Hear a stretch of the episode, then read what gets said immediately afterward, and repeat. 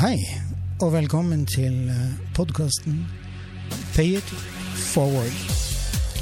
En podkast som eh, løfter fram og viser fram singer-songwritere, musikere og andre som holder på med musikk, og som ikke har kommet igjennom det kulturelle nåløyet. Her reiser jeg land og strand rundt og finner fram i sånne musikalske skjulte perler. Er du en sånn en som sitter med en drøm om å få vist frem din musikk?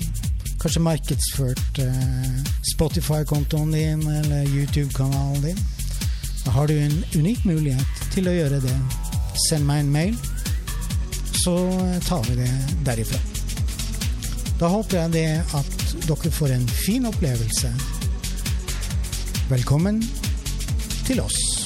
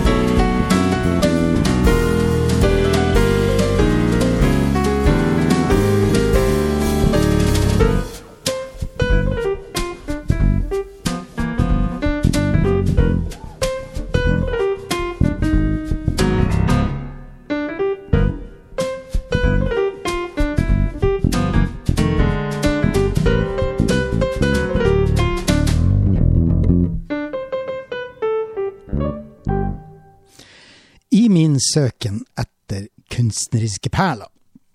Enten det være seg musikk eller poesi, så er det jo en kjensgjerning at det er i grunn lettest å finne tak i musikk. Og denne episoden, den skal da omhandle musikk. Siden denne podkasten ønsker å favne alle sjangre, så lukter jeg på musikk over hele fjæla, som de sier her nede, innen norsk musikk. Og denne episoden den omhandler jazzens uuttømmelige univers. Jeg har tatt turen til Kristiansand, for der har jeg funnet en trio som bare, i mine ører, er helt briljant. Runar Nørseth, hjertelig velkommen til podkasten Pay it forward. Tusen takk. Hyggelig å ha deg her. Veldig hyggelig å få lov til å komme. Veldig hyggelig. Før vi går og begynner å grave i materien og finner ut mer hvem du er, så har vi nå akkurat hørt en låt som heter Super Mario. Og den kommer ifra et album som heter My Funny Quarantine. Vi tar det litt sånn amerikansk. Yes. Ifra faktisk i år, 2021. Og det her er jo en rimelig leken sak, da. Og jeg syns jo det er en glimrende start på den her kaffedrøsen, som jeg liker å kalle det for. Og du, han derre svensken på bass, han Det høres ut som han virkelig mollkoser seg, som de sier der jeg kommer ifra. Men det gjør vi alle tre. Ja. Det er jo derfor vi spiller sammen. Vi har det fryktelig moro når vi spiller. Um, både trommeslageren Tobias Øymo Solbakk og Fredrik Salander på bass. Og jeg, jeg koser igjen når vi spiller sammen. Og denne Super Mario det er jo en låt som jeg egentlig skrev bare for å lage en gladlåt. Som ikke var for vanskelig tilgjengelig, eller som ikke ble for teknisk avansert. eller Skulle egentlig bare være en glad, glad låt. Og så når vi holdt på å øve den inn og begynte å bli ferdig med innøvinga, så sier svenske Salander ja, men det her likner jo på Super Mario. På spillmusikken til, til videospillet Super Mario. Eh, det hadde ikke jeg tenkt på når jeg skrev låta, men jeg skjønte hva han mente. Og så la vi inn noen ekstra små tvister, bl.a. avslutninger og noen overganger som er direkte sitat fra Super Mario. Ja. Så derfor så heter Låta heter faktisk ikke Super Mario, hun heter Super Mario med spørsmålstegn. Ah, Så når den skal introduseres, så skal, skal det sies Super Mario. Okay. Veldig spørrende. Det var en fiffig vri. Fiffig vri. Du får ikke det fram på, på, på, på radioen, hvis så det får du kun fram på skrift. Ja. Absolutt. Før vi går i dybden av Gutta Boys, eh, så har jeg lyst til å starte med deg. Ja. Og du er jo, som vi hører ifra det blir det Sørland, du er fra Lyngdal egentlig, men eh, du har vært bosatt i Kristiansand nå i 20 år faktisk, og vel så det. Det er riktig. Mm. Og så er du pianist og komponist. Yes. Yes. Lever du av det her, eller har du en sånn normal jobb ved siden av? Jeg har en normal jobb på sida, um, og det har jeg egentlig hatt i alle år. Ja. Uh, men jeg har alltid holdt på med musikk. Jeg skulle bli klassisk uh, pianist når jeg vokste opp. Um, gikk hos fantastisk flinke lærere i Lyngdal, og i Mandal og i Kristiansand. Men så var det forskjellige ting som gjorde at det, Det ble ikke musikken likevel som levevei, men gjennom hele studiet så jobbet jeg som pianolærer og hadde småjobber. Og etter jeg begynte å jobbe når jeg kom til Kristiansand, så har jeg alltid jobba med musikk og spilt i forskjellige settinger. Spilt mye i menighetssammenhenger. Mm. Eh, spilt jazzmusikk, spilt klassisk med Kristiansand Symfoniorkester og spilt musical og alt mulig rart. Ja.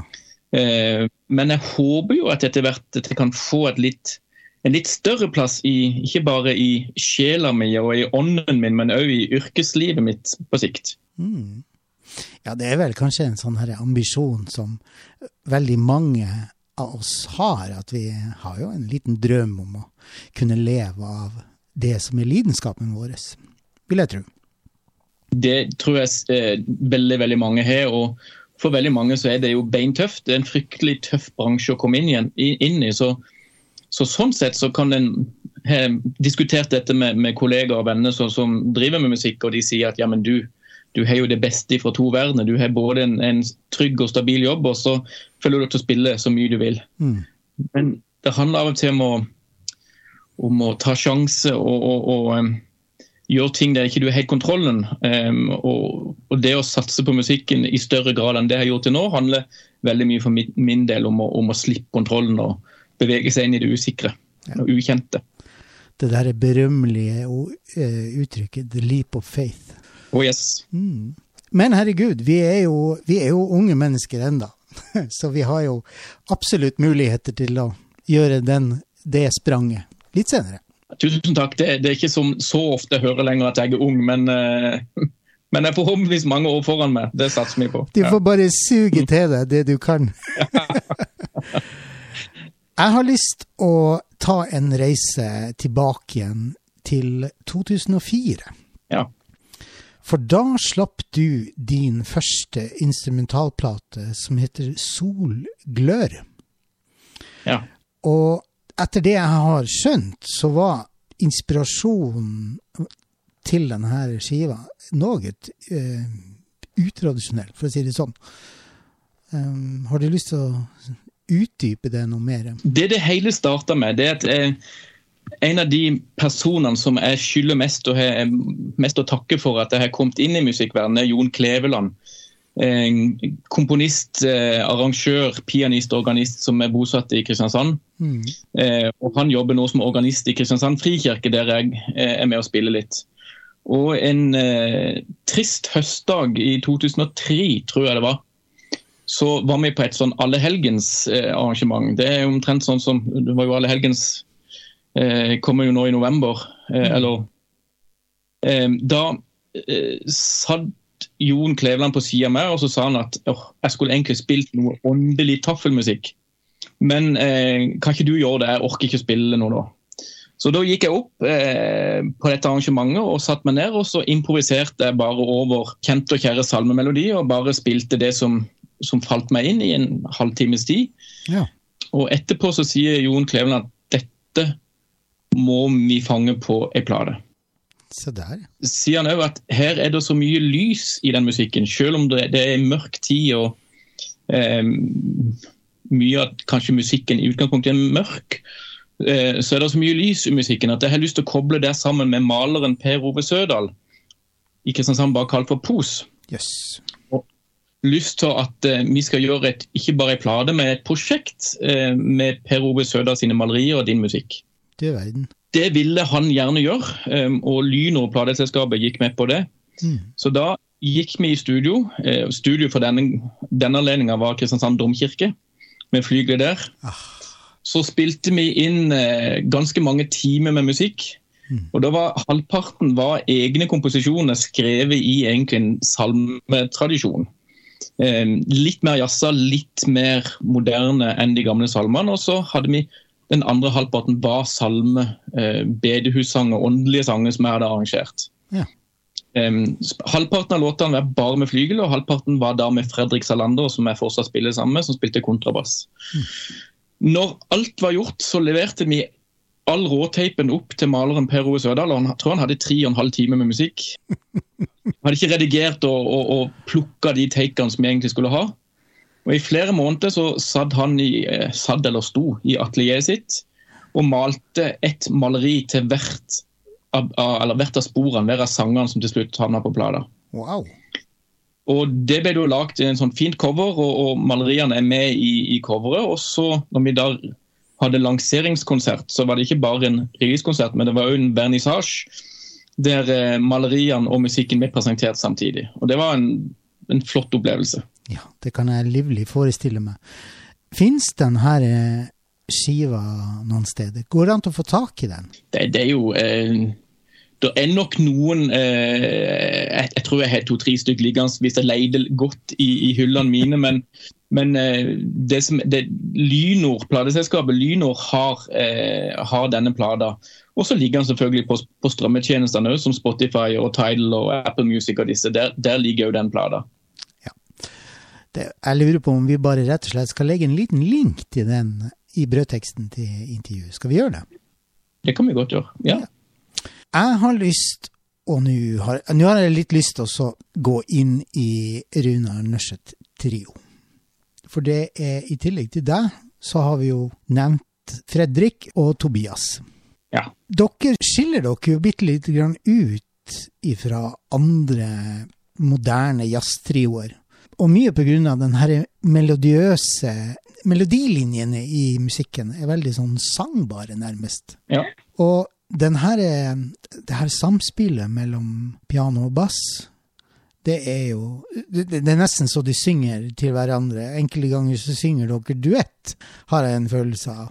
Mm. Hvor henter dere inspirasjonsmaterialet deres ifra? Eh, er det du primært sett som skriver musikken, eller gjør dere en sånn joint venture? Det, det er jeg som skriver all musikken. Okay. Og så når vi kommer på øvelse, så har jeg gjerne skrevet ned, eh, jeg skriver ned all musikken jeg skriver.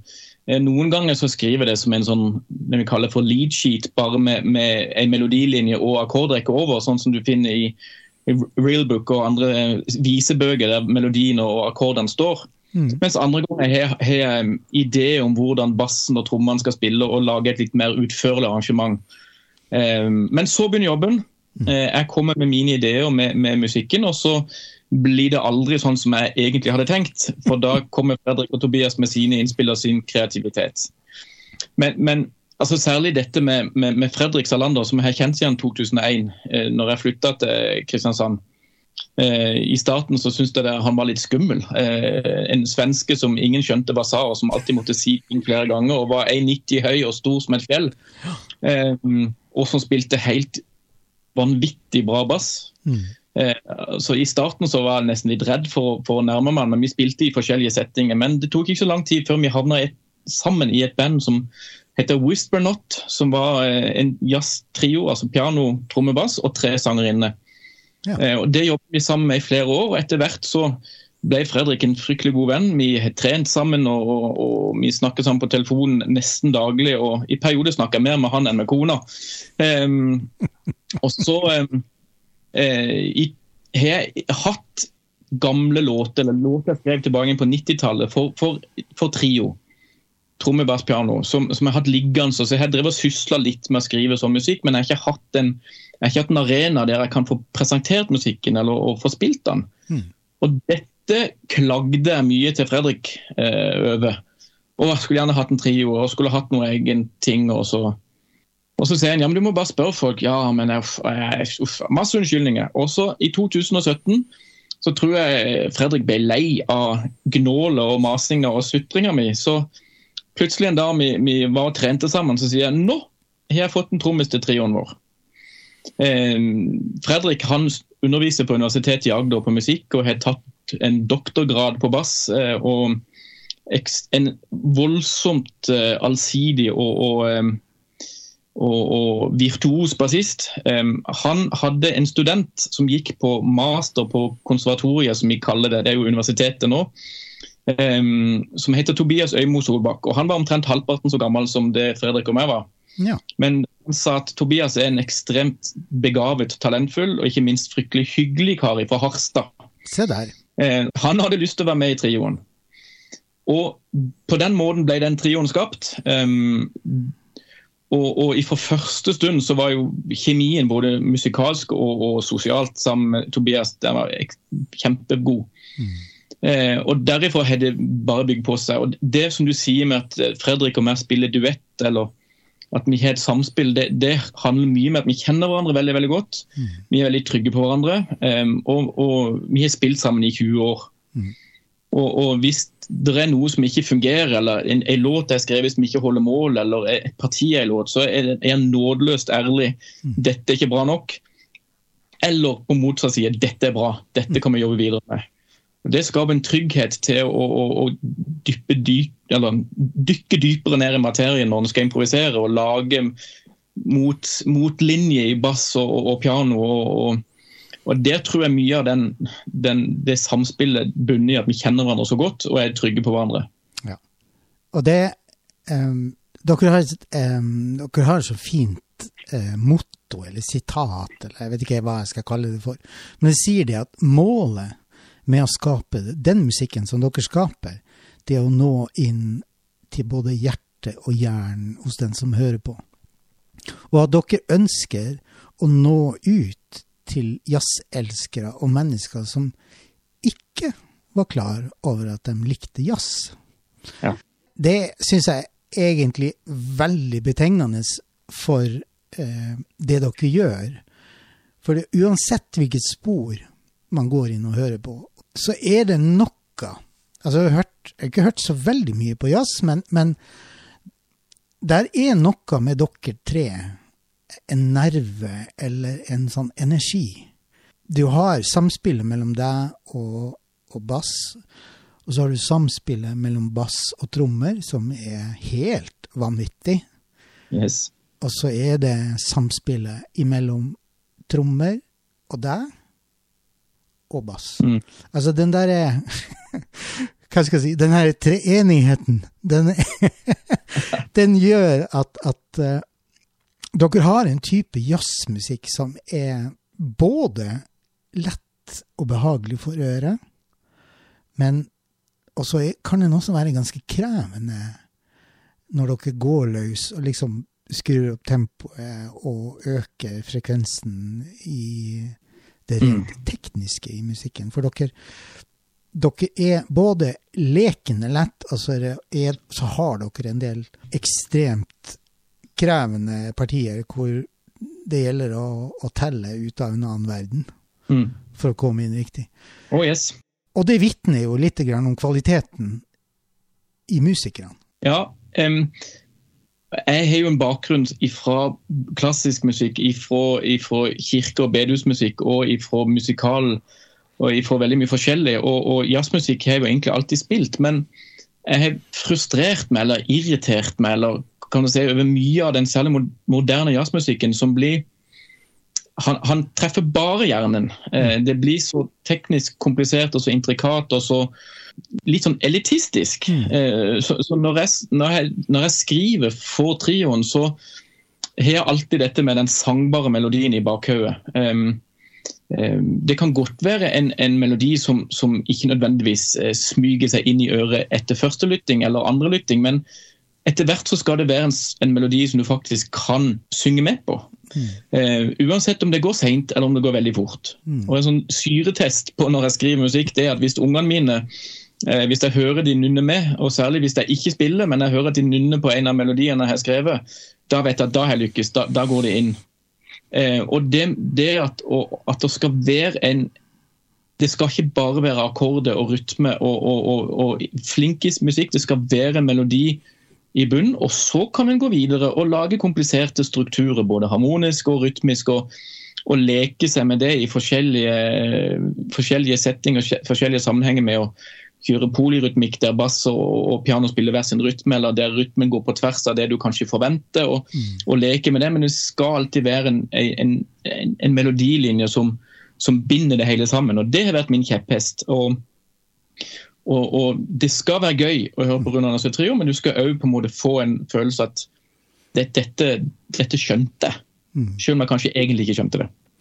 Og egentlig bare for å bevise litt det du snakker om nå, så har jeg lyst å bevege meg til uh, skiva From the Ashes fra 2019. Og før vi For her, her, ligger det nemlig en låt på lur. Den kommer ganske snart. Ja. Men når jeg snakka med deg eh, sist gang, så snakka du om eh, denne utgivelsen, eh, From the Ashes, som en eh, KGB-utgivelse. Den skal du få lov til å forklare litt mer hva du mener med. Nei, um, det, er ikke så veldig mange som kjøper fysiske plater lenger. Denne her er gitt ut bare på CD på, på plateselskapet Musikkentreprenørene, som Jon Kleveland står bak. Og som er fantastisk bra plateselskap og idealistiske folk som gjør veldig mye for særlig den, den kristne sangskatten. Mm. Eh, men de har ikke så veldig mye eh, kontakt og nettverk innenfor jazzmusikken. Men de hadde lyst til å ha en jazzplate i katalogen sin. og vi var så heldige at vi fikk lov til å gi ut ei plate. Det er ikke bare bare å kontakte et plateselskap og si hei, jeg vil gi ut ei plate. Eh, så dette ble sånn, et fellesprosjekt mellom Jon Kleveland og, og Roald Råsberg, som, som, er tekniker, og, og, og trioen. Men, men, den ble Vi kom nok ikke ut for å spille så mye konserter, fordi at koronaen stengte under det meste. Eh, og det er vanskelig å nå fram i sosiale medier og på strømmetjenester. Så, så det er litt sånn KGB-utgivelse at du skal være ganske god detektiv og ganske god agent for, for, for, å finne fram til den, iallfall i det fysiske formatet seriøs lobbyvirksomhet, med andre ord. Som at du, ja. ja. Og jeg tenker jo det at uh, ifra denne KGB-utgivelsen så har du plukka ut en låt som jeg tenkte vi skulle høre nå. Har du lyst til å si noe om uh, From the Ashes? Det er vel tittelsporet på skiva? Ja, From the Ashes, er, der er det bare meg på piano. Eh, I 2010 31.10.2010 så opplevde vi et av de store marerittene i livet, nemlig at huset vårt brant ned. Jeg var hjemme sammen med, med alle tre barna når kona var bortreist, og da det begynte å brenne. Det var ganske dramatisk, men vi kom ikke ut, og ingen ble skada. Det var kun materielle skader. Mm.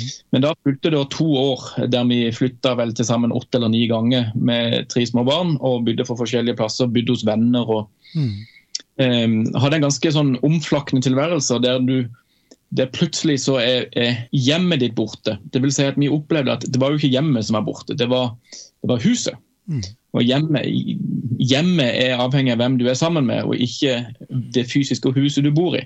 Ja. Så Det var, det var en, en, egentlig en, ut av tragedien en, en flott og, sammenbindende opplevelse for, for meg som familie.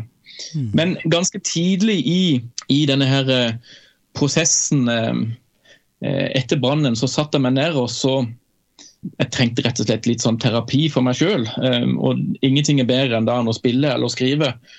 Og da dukker denne låta her ganske Eller dette lille stykket, for det, er et klaverstykke som jeg faktisk har skrevet ut. Fullt for noter som, som, som, hvem som helst kan sette seg ned og spille nøyaktig sånn som jeg spiller på plata. Mm -hmm. Som jeg rett og slett kalte 'From the Ashes', eh, fordi at det var låta kom ut av noe trist og tragisk, eh, men som tross alt endte godt. Eh, litt som fugl Føniks som, som, reiser seg fra, fra aska. og Det, det syns jeg var en, en, en god tittel på, på en, en, både trist og melankolsk, men håpefull melodi og, og komposisjon. Da tror jeg rett og slett bare vi uh, hører på låta 'From the Ashes'. Yep.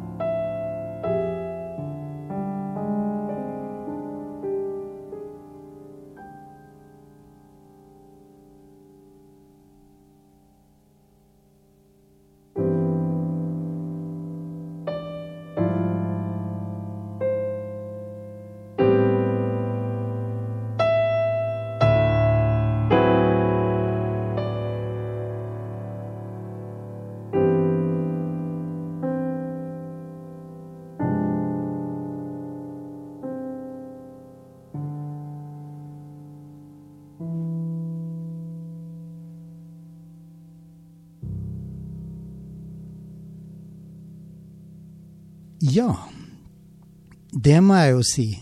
Um, det her er jo en skikkelig godsak av en deilig sviske. Nå bruker jeg sånne uttrykk som jeg digger. Som jeg synes, altså det, den låta den går rett i hjertet. Og spesielt nå etter at vi har fått uh, storyen bak før vi hørte den. Utrolig vakkert. Utrolig vakkert. Takk for det. Takk for det. Vi skal gå i, uh, videre ifra albumet From the Ashes til det siste albumet som dere har, My Funny Quarantine. Og det, det her albumet har dere nettopp gitt ut. Og når jeg sier nettopp, så mener jeg da i 2021. Mm.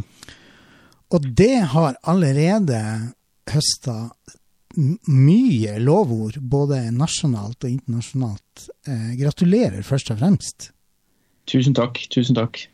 Um, og det har kommet meg for øre at uh, All About Jazz i USA og Jazz News i England virkelig har uh, bøtta på med superlativer i forhold til den skiva. Um, Gino Takara, for eksempel, som er fra allaboutjazz.com i USA, han sier noe sånt som selv om musikk, musikkstykkene til Nørseth har en andel av en sånn trash-holdning som er innebygd i låtene, så fylles de av enda mer av melodi og moro. Og da er vi jo liksom litt tilbake igjen til det der med at uh, Som du sier, at når barna dine går og nynner på melodilinja på en instrumentallåt, da har du gjort noe riktig. Mm. Ikke sant? Dere leker veldig masse, og det, det kommer jo veldig tydelig frem i egentlig uansett hvilket spor eh, vi hører på der er, som, som jeg nevnte, der, der er kommet superlativer om musikken, og det her spesielt det her albumet, både nasjonalt og internasjonalt. Og jeg skal ikke lese opp alle de her superlativene, men jeg har lyst til å ta med meg Tor Hammerøy fra Nettavisen, som for øvrig ga skiva deres terningkast fem. Det er jo, Ja. det er jo litt å klappe seg på skuldra for, mener jeg, da. Ja, du blir, eh, du blir litt, eh, litt, satt ut og veldig takknemlig og veldig ydmyk ved at, eh, faktisk, at, folk faktisk liker det vi holder på med. For det er ikke en selvfølge. Eh, og det å få bekreftelse på at vi er på, på riktig spor, mm. det, det, gir veldig inspirasjon og veldig pågangsmot til å fortsette med det vi holder på med. Han, Hammerød han sier sammen med svenske Fredrik Salander på Elbas og Tobias Øymo Solbakk, da har vi fått nevnt dem enda en gang, så har dere klart å skape en, og det her syns jeg er så fint, empatisk, groovy og melodisk liten kohort, der den ofte sangbare melodien står i sentrum. Og jeg tenker det at det, det er jo, det er jo en, jeg, jeg, likte måten han eh, definerte musikken. Mm. Den er vakker, den er intim, og det er en inderlig jazzmusikk som er skapt av tre herrer som åpenbart liker både hverandre og det de driver på med. Mm. Herlig, forfriskende og overraskende. Ja, jeg, jeg, skjønner godt at man kan bli At mann, nå skal vi snakke om det. Jeg skjønner godt at du og gutta blir eh, både ydmyke og takknemlige. Og det er jo kanskje en veldig viktig egenskap å ha med seg inn i musikkens verden. Hva tenker du om det? Ja, hvis vi tar først dette her eh, med takknemlighet, så, så, er det jo at vi får lov til å holde på. At jeg får lov til å spille med så flinke folk og så gode venner. Eh, det er ikke en selvfølge i seg selv, og det er jeg takknemlig for. Og en takknemlig for at jeg får lov til å gi ut musikk.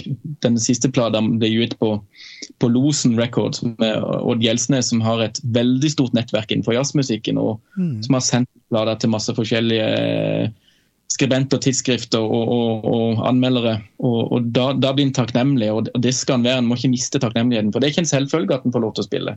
Okay. det, det, andre er at, at, med ydmykhet, det er at eh, Hva skal en si? Nå, nå, har jeg gitt ut noe som, som, folk, ikke, som folk faktisk syntes var fint, og, og som, som, ga folk noe. Eh, og, det, det å, å kunne formidle ting gjennom musikken som, som, berører folk. Både hjernen og hjertet, som jeg snakket om tidligere. Mm. Eh, med det så følger litt forpliktelse. Jeg, jeg, spiller ikke musikk bare for gøy. Jeg spiller primært musikk for at jeg syns det er fryktelig moro å spille. Det, ellers hadde jeg ikke gjort det. Men, men hvis en går litt dypere i materien, så grunnen til at jeg skriver og spiller musikk, er jo at jeg i tillegg vil prøve å berøre folk. Eh, og, og det, det, gjør jeg med stor grad av ydmykhet. Um, og når en da klarer det, så, så blir en tilbake til takknemligheten. Det, det, det, er en veldig fin ting det å få lov til å holde på med noe som folk blir berørt av. Er det også grunnen til at dere primært sett gjør instrumentalmusikk? Altså fordi at altså, musikkets språk det er jo uten grenser, og det, det favner alle. Uansett hvor i verden du er.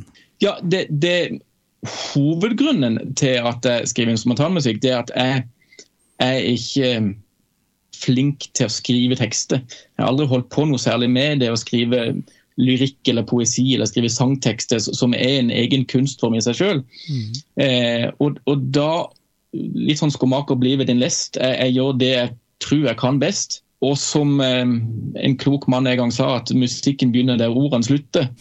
Eh, så kan andre eh, holde på med ordene og, og, og, berøre folk med det. Og så, så ønsker jeg å, å, berøre folk bare med musikken, eh, uten at du får noen, for meg, forstyrrende ord i veien. Mm. Eh, og dette er ikke sagt for å, for å disse eller for å, å, å rakke ned på de som skriver skriver fantastiske tekster. Det har jeg enormt stor respekt for, men det kan jeg ikke. Så da gjør jeg det jeg kan, eh, nemlig å, eh, å, å, skrive musikk.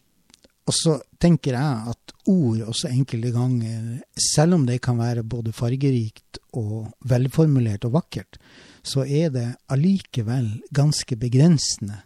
Mens mm. toner, f.eks. En, en vakker melodilinje Altså, man, man kan bli berørt på så ufattelig mange måter, alt etter hvor man er hen. Hva slags sinnsstemning man er i, hvor man er følelsesmessig. Mm. Mm. Og, og um, jeg skal ikke si at, at, at, hvis du isolerer teksten, at du ikke kan høre teksten om og om igjen. Det, det kan du for så vidt. Men, men, du kan høre en melodi og et, et, orkesterverk eller et pianostykke eller hva som helst om igjen og om igjen og om igjen og om igjen, og stadig oppdage noe nytt. Mm og jeg tror på en enda dypere måte enn du kan med en, en tekst. Um, men, en skal ikke drive noen konkurranse med, mellom, mellom lyrik eller komponist eller uh, malere eller billedkunstnere eller skuespillere eller noe sånt, men, men, men hver kunstart har sin særegenhet eller særegen art, og, og, og, musikken er kanskje den som tar de raskeste snarveiene rett til hjertet. Mm. Og så er det jo sånn at uh, innenfor kunst, og da gjør vi det her begrepet så vidt som vi bare kan, så er det plass for alt. Ja. Det er, det er ikke noe som er riktig og galt. Nei. Det er bare annerledes. Mm. Og jeg tenker det at hvis man, hvis man klarer å gå inn i f.eks. Eh, instrumentalmusikkens verden mm. med en tanke om at OK, det er ikke noen ord som jeg kan på en måte henge noen følelser knaggmessig sett på. Så er det noe med når du lytter til musikk uten ord, så blir du tvunget til å åpne hjertet. Mm. Det er i hvert fall en, en, sånn grunnleggende tanke som jeg har. Jeg lager også en del instrumentalmusikk. Og jeg kaller det for en sånn reise i mitt indre landskap. Mm. Fordi at hver eneste gang jeg hører musikken, så blir bildene annerledes. Mm.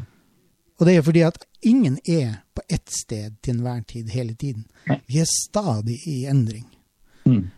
Og det er jo kanskje det som det er kanskje det som Kanskje er det sånn, jeg sier ikke at det er sånn, men jeg sier kanskje, så er det sånn at instrumentalmusikk den krever litt mer av deg i forhold til å være i kontakt med følelsene. Mm. Det er bare en sånn tanke som slo meg.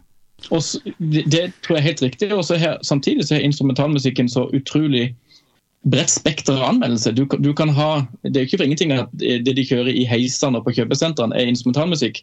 Da slipper du å forholde deg til tekst. Da er det bare musikken, og det krever ingenting av det. Mens hvis du virkelig dykker ned i instrumentalmusikken, da er ordene og tolkningene og alt det, og bildene, de fysiske bildene, de er borte. Det er bare du og musikken. Mm.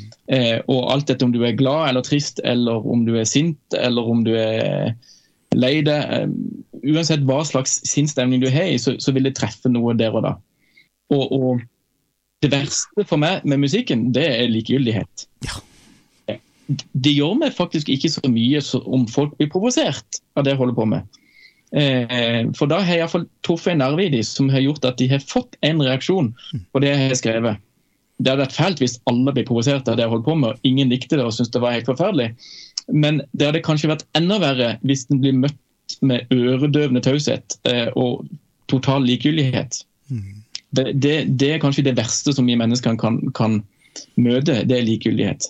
Ja, og det gjelder jo i absolutt alle settinger. Ja. Ja. Mm. Jeg snakker jo med en del mennesker og en del um, forfattere. Folk som skriver poesi og dikt og, og, og, og sånn. Og de, de, bruker ofte instrumentalmusikk som inspirasjon mm. for å skrive. Mm. Det er en litt interessant tanke. Ja, det er interessant. Ja. Det, for, for, det er noe med at uh, de finner sine ord. Mm. Altså, man kan sette tre, to mennesker ved siden av hverandre og så vær så god, lytt på det her, så skriv hva du tenker og føler. De har hørt på det samme, mm. men det er veldig forskjellig, det som kommer ut. Og det er jo kanskje det. Er kanskje det. det er en sånn veldig, I hvert fall for min del blir det en veldig sånn fin illustrasjon på at den her uh, instrumentalmusikken kan, uh, kan åpne dører i mennesker som uh, Mm. Kanskje ikke en tekst gjør. Mm. Ren skikkelig filosofi ute og går her, herr Nørseth. vi var inne, innom filosofihjørnet her. Eh, men det er, interessant, det er interessant, for musikken betyr Det er ingen, ingen mennesker, eh, iallfall i vårt samfunn nå, som, som stiller seg eh, eller som ikke, ikke, forholder seg til musikk på et eller annet vis. Og Det er skrevet doktorgradsavhandlinger om ungdoms bruk av musikk, eller hva, hva slags funksjon musikken har for ungdom. Mm. Um, en ser på, på, på, på sykehjem der de, der de demente som, som, ikke har snakket på flere år, plutselig begynner å synge med på en sangtekst. Um, hadde du lest den teksten, så hadde de ikke gjort det samme, men når du synger den, så, så plutselig dukker det opp ting. Musikk har en funksjon i alle ritualer, alle overganger i livet. i i, i kirkelige sammenhenger og, og, i borgerlige sammenhenger. og I alt så er det musikk. Um, og, og det, det, angår oss alle, det berører oss alle. Og det, det er spennende. Og det bringer meg egentlig litt videre til det her med når du skal høre musikk, så er det én ting å høre det på ei skive eller på en strømmetjeneste, men det å oppleve det live, det er igjen en annen dimensjon. Mm. Og det bringer meg litt over til konserter, som dere har gjort. Jeg vet at dere har Dere gjorde en konsert i 2019 med publikum, og så gjorde dere en egen konsert for full, for full sal i Kilden eh, teater og konserthus i 2020. Mm.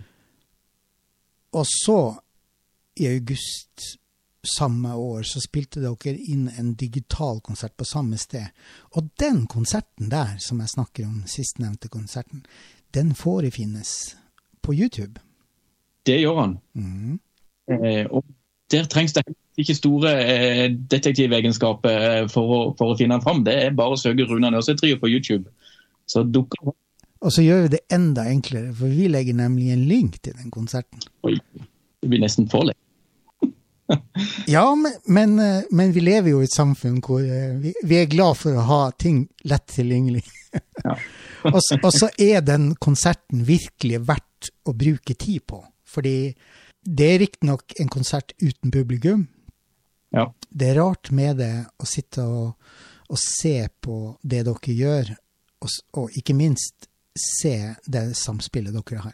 For det kommer jo det kommer veldig godt frem. Mm. Måten da, altså den her non-kommunikative non kommunikasjonen dere har imellom hverandre når dere mm. spiller live. Mm. Så den, den jeg, jeg virkelig fremsnakker den konserten, for den er veldig bra. Og i tillegg så er musikken veldig bra. Jo, tusen takk. Men når, nå har vi jo snakka om skiver som dere har gitt ut, og så har vi vært så vidt inne på konsertbiter. Hva gjør dere mer? Altså, gjør dere kun konserter, eller tar dere oppdrag utover konsertvirksomhet? Kan man bestille dere? Oh yes, det kan dere. Altså, vi, vi, vi vil bare spille, vi. Det er jo det som er målet. Men eh, koronaen har jo gjort dette fryktelig vanskelig med nedstenginga. Så det har vært en drøyt halvannet år med veldig lite konsertvirksomhet. Den, den konserten vi hadde for, for fullt hus i, i, Kilden, den var i 2019, eh, ikke i 2020. Um, og da eh, så var det ikke så lenge etter det at landet ble stengt ned. Okay. Men, men den, det kicket, den energien, det er å spille for om det er 200 på, på, i, i en sal i Kilden eller 30 på hos naboen i Kristiansand som en, en, en veldig bra oppegående jazzklubb, mm. det, det, det, er det gøyeste. Det er det største. Så, så vi ønsker å spille konserter. og jeg har begynt nå de senere tida med å rett og slett drive markedsføring for, for trioen med å sende rundt til jazzklubber og til, til, festivaler og søke på showcases nede i Europa som, eh, som, eh, der de søker etter nye jazzband. Og, og en, en, de, de, dukker ikke opp av seg sjøl. Altså, du, du, det er da mange kanskje yngre musikere som, som ikke tenker så mye på at de, de, den jobben som skal gjøres for å bli synlig, den, den, er både tidkrevende og den må du ha lange perspektiver eh, på. Um, hvis du da ikke er så heldig at du har et uh, management eller et plateselskap i ryggen som virkelig gjør den jobben òg, men det er de færreste forunt å, å ha det. Mm. Så, så er det, en, det er gøy å, å, å jobbe med ting du er stolt av, ting du ønsker å bringe ut i verden. Mm. Så når jeg sier at hvem som helst kan, kan ringe og, og be dere komme, så, så, så, er det jo det er jo sant. Men, men det fordrer jo at, at, det er en, en liten konsertscene, eller uh, at det, det, er litt opplegg rundt det. Mm. Men om det er noen som har lyst til å, å, å invitere Runa Nørsøy-trio til å spille i en 50-årsdag, eller eh, å spille en konsert, så gjør vi gjerne det. Men vi spiller primært konserter og ikke ikke eh, sånn eventjobber der folk sitter og drikker og, og, og, eh, holder på med andre ting. Eh, jeg ønsker at skal, musikken skal stå i sentrum. Veldig bra, for det var mitt neste spørsmål, nemlig gjør dere eventjobber? Men nå svarte du på det. Nei. Nå har vi Vi er sabla gode å prate, vi. Det, det går i ett. Det er bare å stoppe penger på, vet du, så ja. er ikke det engang. Jeg trenger ikke penger engang. Jeg har lyst å høre en låt til. Ja. Og den heter 'Song for a Summer Night', og den er ifra det her siste albumet dere slapp i 2021, i år. Mm. 'My Funny Quarantine'. Den er litt morsom, den tittelen, by the way. ja. Men vi kan snakke litt mer om det etterpå. Denne låta her, vil du si noe om den låta? Nei, Jeg kan godt si litt. Altså, den ble skrevet på eh, Eh, på, på, Jeg husker ikke nøyaktig hvilken dag eller uke det var, men det var sommeren i, eh, i, eh, i 2019.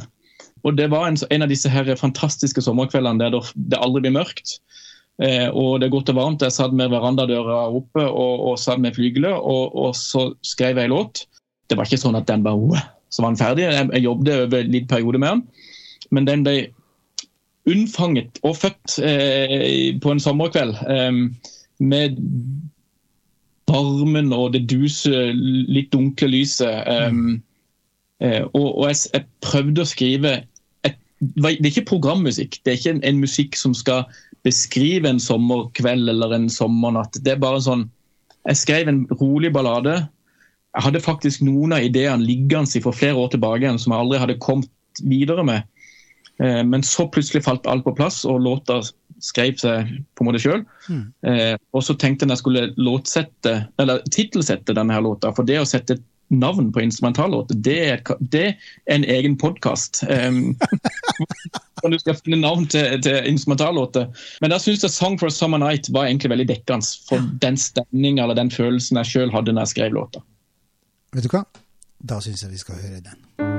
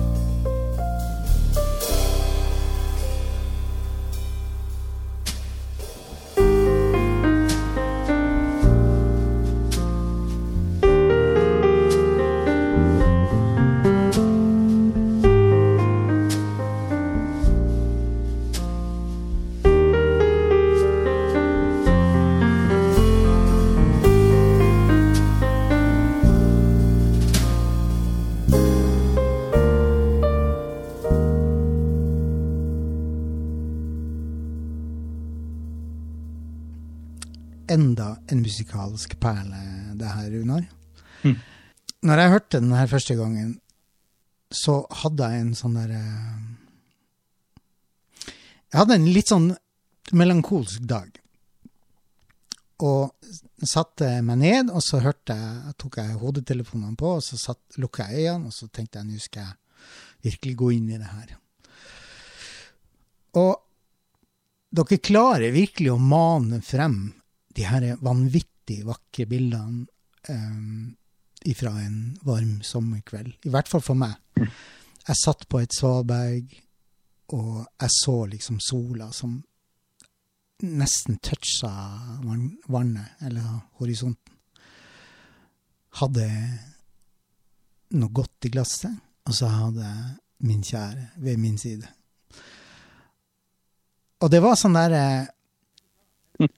Rett og slett, jeg blir forelska i den sangen. Mm. Vet du hva, den, den Ja, altså og, og, folk får jo mene hva de vil om, om, om akkurat det, men, men det, det, at dere klarte um, Det krever ganske mye. Nå blir det litt sånn stotring her, men det er litt fordi at jeg leter etter ordene. Mm. Men det krever ganske mye av en musiker å klare å dra det så til de grader ned som dere gjorde på denne låta.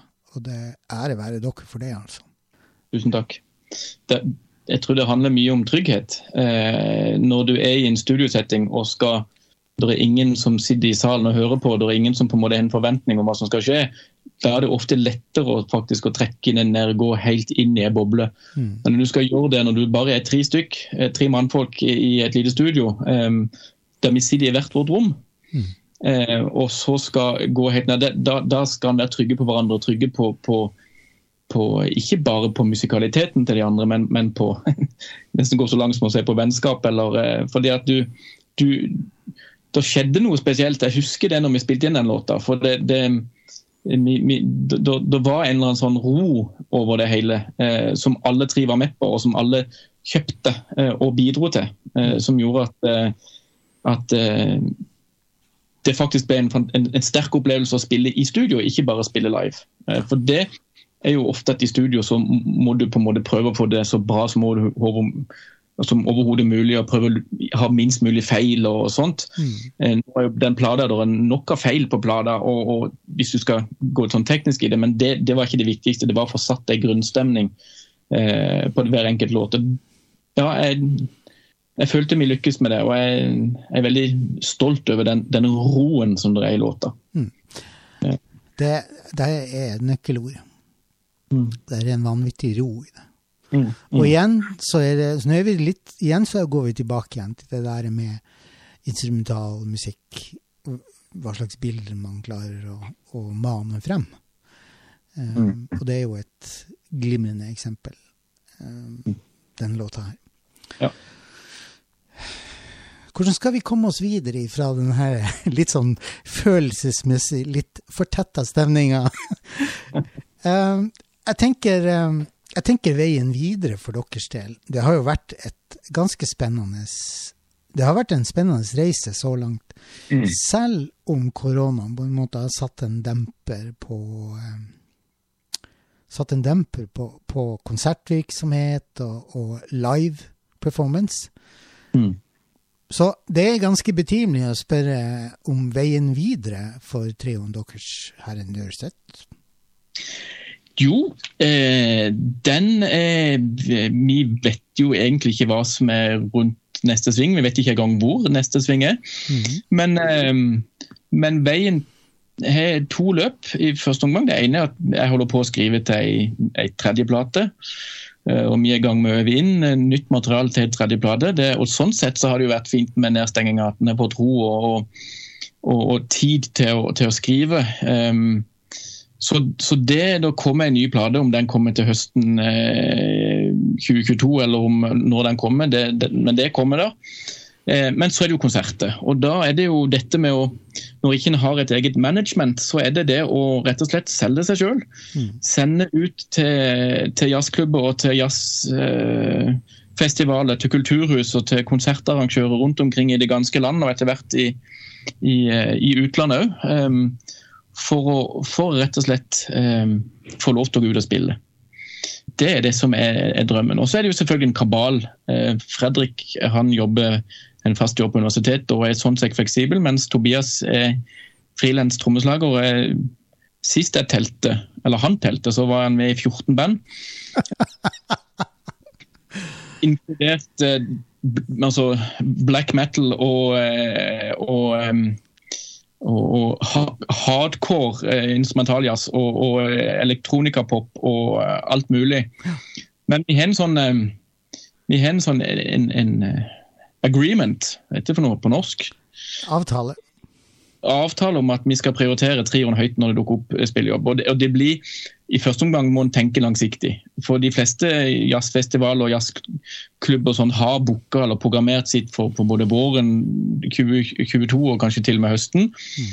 Så det blir, Målet er at vi kanskje kan få noen spillejobber i løpet av våren rundt omkring. Og har allerede noen, noen konkrete forespørsler. Og så er det det å å få den snøballen til å rulle. Mm. Um, og Det er jo det som ofte som er vanskelig med musikere. at uh, For å få gode spillejobber så må du ha en plate å slå i bordet med. og For å få spilt inn en plate så må du ha gode spillejobber å slå i bordet med.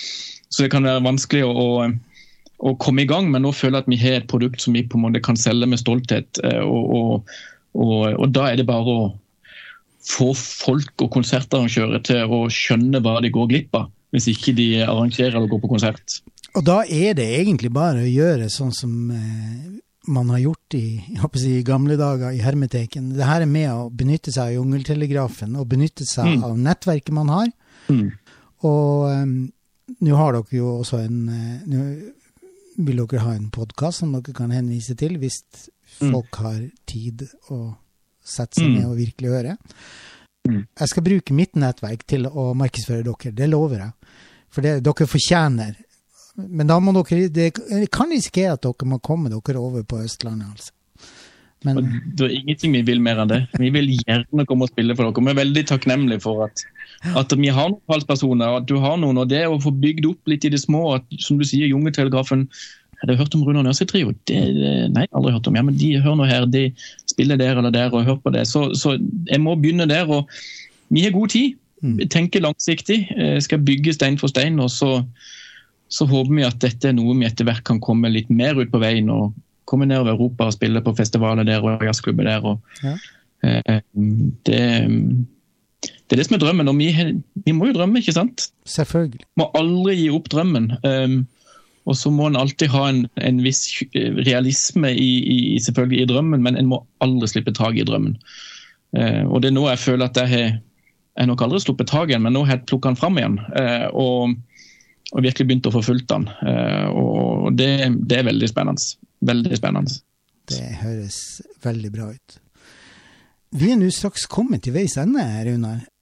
Jeg er sikker på det at vi kunne sittet her og snakka i mange timer.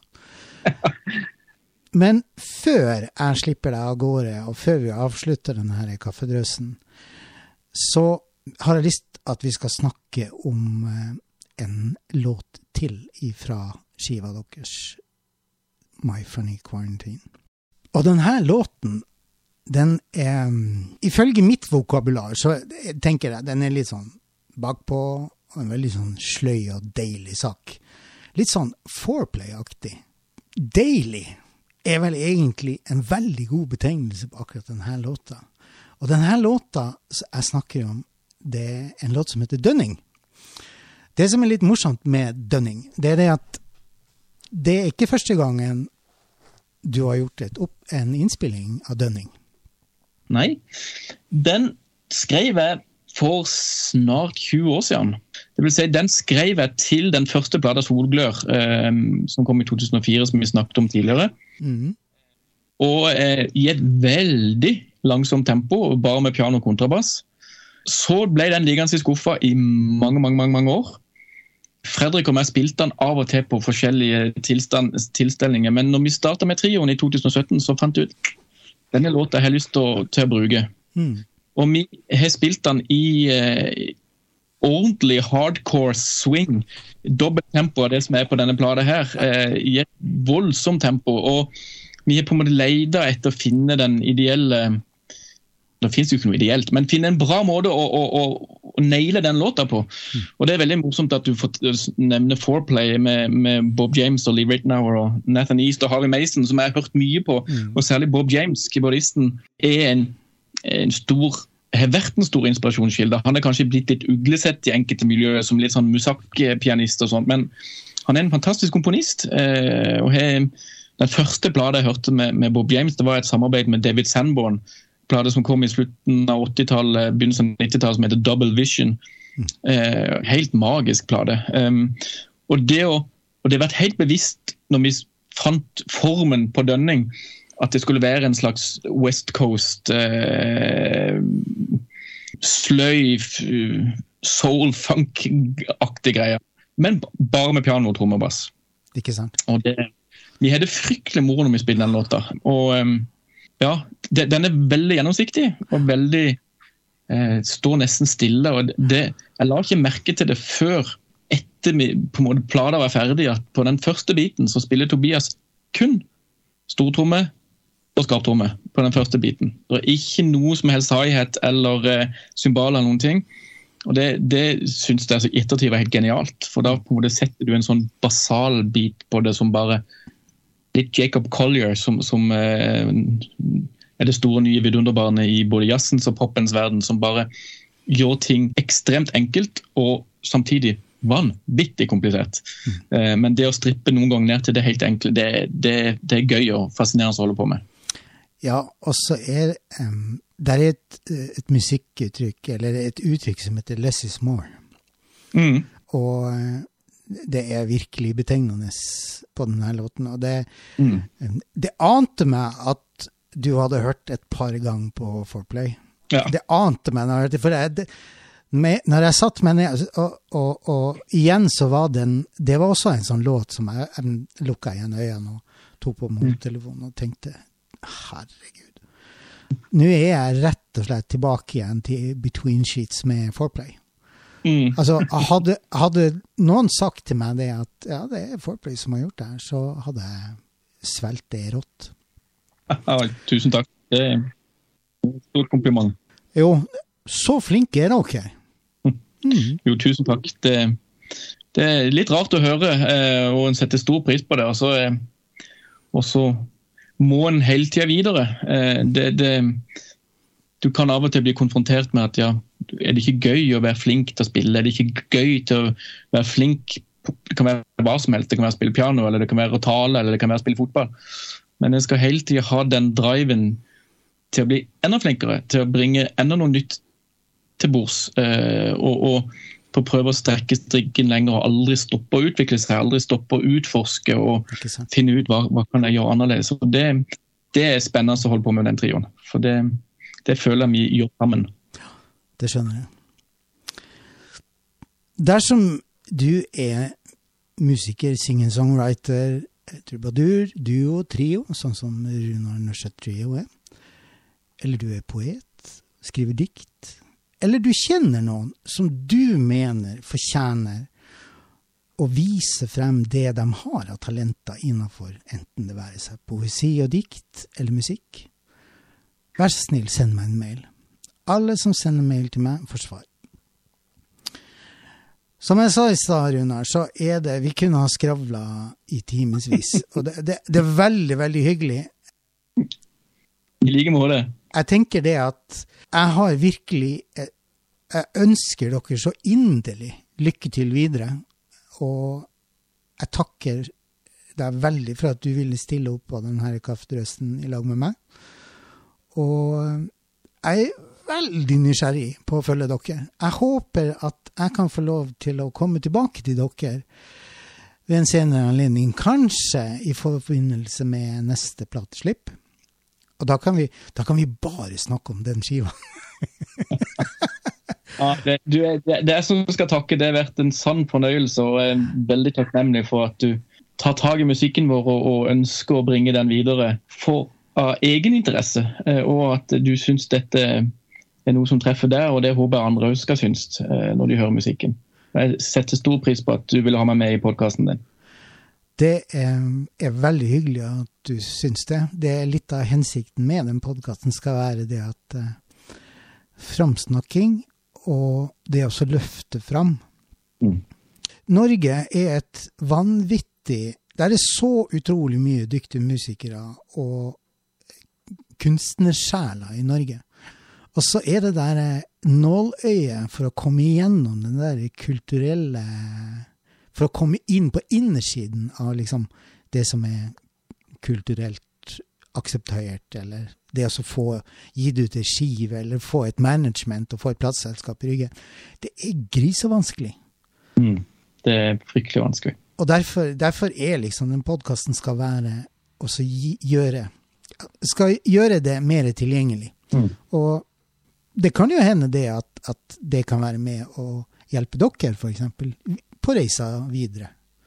Det, ingenting hadde vært bedre enn det, og det, da, da, vet jeg hvem jeg skal takke. Da, og da skal du få din uh, velfortjente takk. Ja. Det høres hyggelig ut. Runar, det er med tungt hjerte jeg må si tusen hjertelig takk for deg. Eller tusen hjertelig takk til deg. og skal vi rett og slett bare ønske alle lytterne en riktig god lørdag, og så skal vi bare rett og slett la Dønning få lov til å bringe oss videre ut i en forhåpentligvis vanvittig vakker lørdag. Skal vi gjøre det? Det høres ut som en god plan. Takk for meg. Og takk for meg. Ha det godt, folkens.